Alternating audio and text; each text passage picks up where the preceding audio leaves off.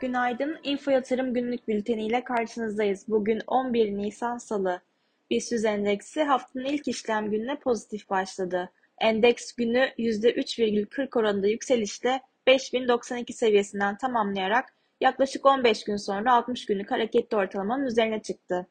Endekste en çok kazandıran sektör %4,88 iletişim ve %4,36 ile inşaat olurken hacimde 55 milyar TL seviyesine gerçekleşti. Türkiye Cumhuriyet Merkez Bankası dün cari işlemler dengesi verisini açıkladı. Ocak ayında 9,85 milyar dolar açık veren cari denge, Şubat ayında 8,78 dolar açık verdi. Ödemeler dengesi tanımlı dış ticaret açığı 10,4 milyar dolar olurken altın ve enerji hariç cari işlemler hesabı ise 834 milyon doları fazla verdi. Cari dengede en büyük açık dış ticaretten kaynaklandı. Türkiye'de işsizlik oranı Şubat ayında Ocak ayına göre 0,2 puan artarak %10 seviyesine yükseldi.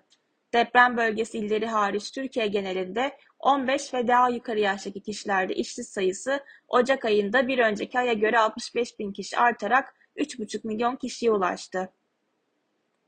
Bugün kısa vadede 5145, 5200 ve 5300 seviyelerini direnç olarak takip edeceğiz. Geri çekilmelerde 5000 ve 4850 seviyelerinde destek olarak izleyeceğiz. Borsa İstanbul'un güne hafif alıcılı başlamasını bekliyoruz.